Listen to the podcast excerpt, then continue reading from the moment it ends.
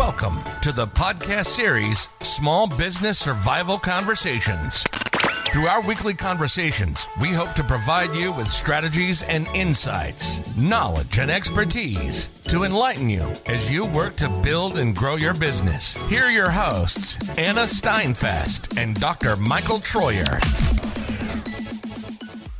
Hello, everyone. Thank you for joining us.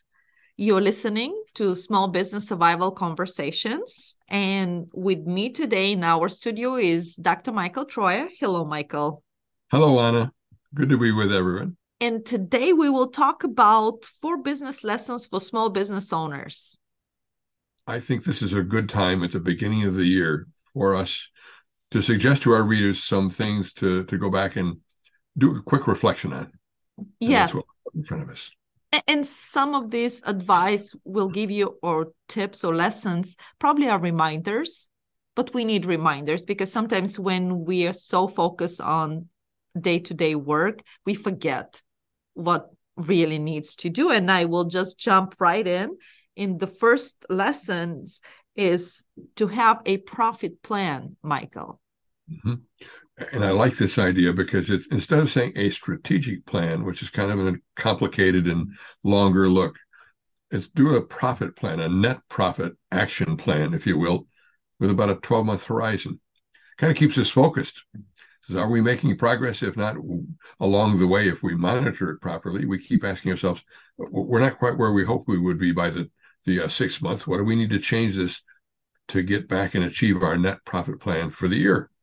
So it's a nice short term focus. And focusing on the profit allows you to really focus on the profit. yes. the yes. reason for me just repeating that is because a lot of times we will set our goals for revenue, annual revenue, and the annual revenue cannot give you full picture how the business is doing because at the end of the day, you will be left with the money, what is left over after all the expenses you have paid. So that's why our advice, we strongly recommend that you focus on the profit rather than the top line or the revenue line. And there is a very good book, Profit First, from Mike Michalowicz, who has done this fabulous job of explaining and even giving you a action plan how you can do that but Anna, I, I, I made all this money this year. Why why do I have to close my business? Because I spent all this money too. Exactly. right? Yes. yes. I didn't have any profit. If you don't all pay right. attention to your profit, yes, you may be in red and you don't even understand that. So, and number two, Michael, what is the lesson number two? I think it's that you need to always think about adding to your line of credit because you never know with all these this uncertainty up ahead when you might need to to have a little bit more credit available to you. And I like the idea that you add to your line of credit, you expand it when times are good, when you're able to do so, and then carry it rather than waiting when times are bad and then going to the bank and saying, "I need a little more line of credit." And the banker says, "But look at your look at your financials. I've just looked at your P and L. No, I'm not going to give you more money. You're you may be disappearing." Uh-oh. I can say that as an ex banker, my advice is go to the bank when you don't need the money. Mm-hmm. If you need the money, the banks don't like that. If everything is going good right now, go and obtain larger line of credit just for security purposes. Don't utilize it. Don't go and spend the money. Just no. go and increase your uh, line of credit as a cash as a cash flow protection. Think how much it eases your mind when you know that that money's there even though you don't want to use it. And the worst thing you can do is say oh i don't need to expand my line of credit. I'll just use my credit card. Oh no. Terrible mistake. Bad bad mistake. High expensive money. Interest rates eat up so much of what you're trying to do. Get that line of credit expanded when you're able to. Number three, use small steady steps. I think so often we we get started on something we want to achieve and it's big and we throw everything we've got into it and we run like crazy because it's exciting to try to get to the end point and then we burn out or we get off track uh, I'm, I'm, we're going back to, to uh, ideas from a book called Great by Choice by Jim Collins, where he said that the importance is to have discipline and consistency as we work at getting a project completed. So small, steady steps gets it done. Block them up for the next week, block them up for the week after that or the next month, whatever it might be. But break everything down into those small steps we understand and we can get done rather than getting overwhelmed by this big picture we want to get to and jumping into it before we even know how to how to get there.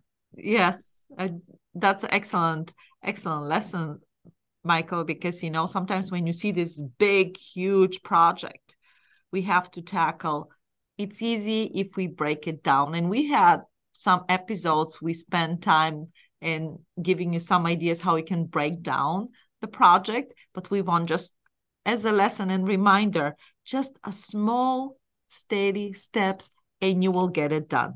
And then we have a fourth one. And that's that you need to sit down and ask yourself if things aren't going well because we're ha- we've, we've come through a tough time.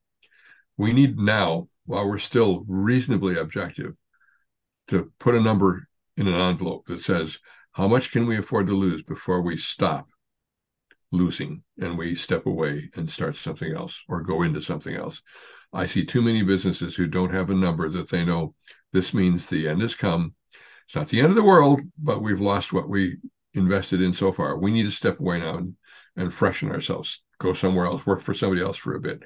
It's kind of like a circuit breaker.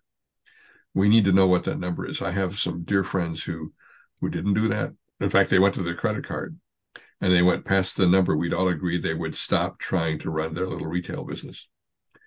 They didn't do it and they went bankrupt, sadly. Yeah, so you have to define your failure also. Mm-hmm. Yes. You know, we, a lot of times we define our success, but we don't focus on the failure, but just have a backup plan for the failure, or just have, like Michael said, a circuit breaker. So if you hit certain number, you may be closing the store. And maybe it's not always a number, but I mean, Anna and I have worked on projects together, and every now and then we look at each other and say, This isn't going anywhere. Let's set this aside and we'll move our efforts, our time, our resources to something else. It's part of running a business. We all have those moments. It's important to face them, make that decision. So, You're Michael, can you recap? All right. Yes. Can, can you recap for us? I, I, I can. I'll do my best. Uh, you notice we, we mentioned kind of the word action plan, which Anna and I believe in a lot. So, first of all, develop a 12 month net profit plan, an action plan for how you're going to get to a certain profit by the end of the year. Live with it at least monthly, if not weekly. Um, second, when you're when you're doing well, adjust that line of credit, expand it, increase it. That's the time to ask the bank to give you a little more room for the uncertainty up ahead. Number three, uh, start with small, steady steps when you're opening up a project. Do it in disciplined, consistent, small steps, and you'll get it done.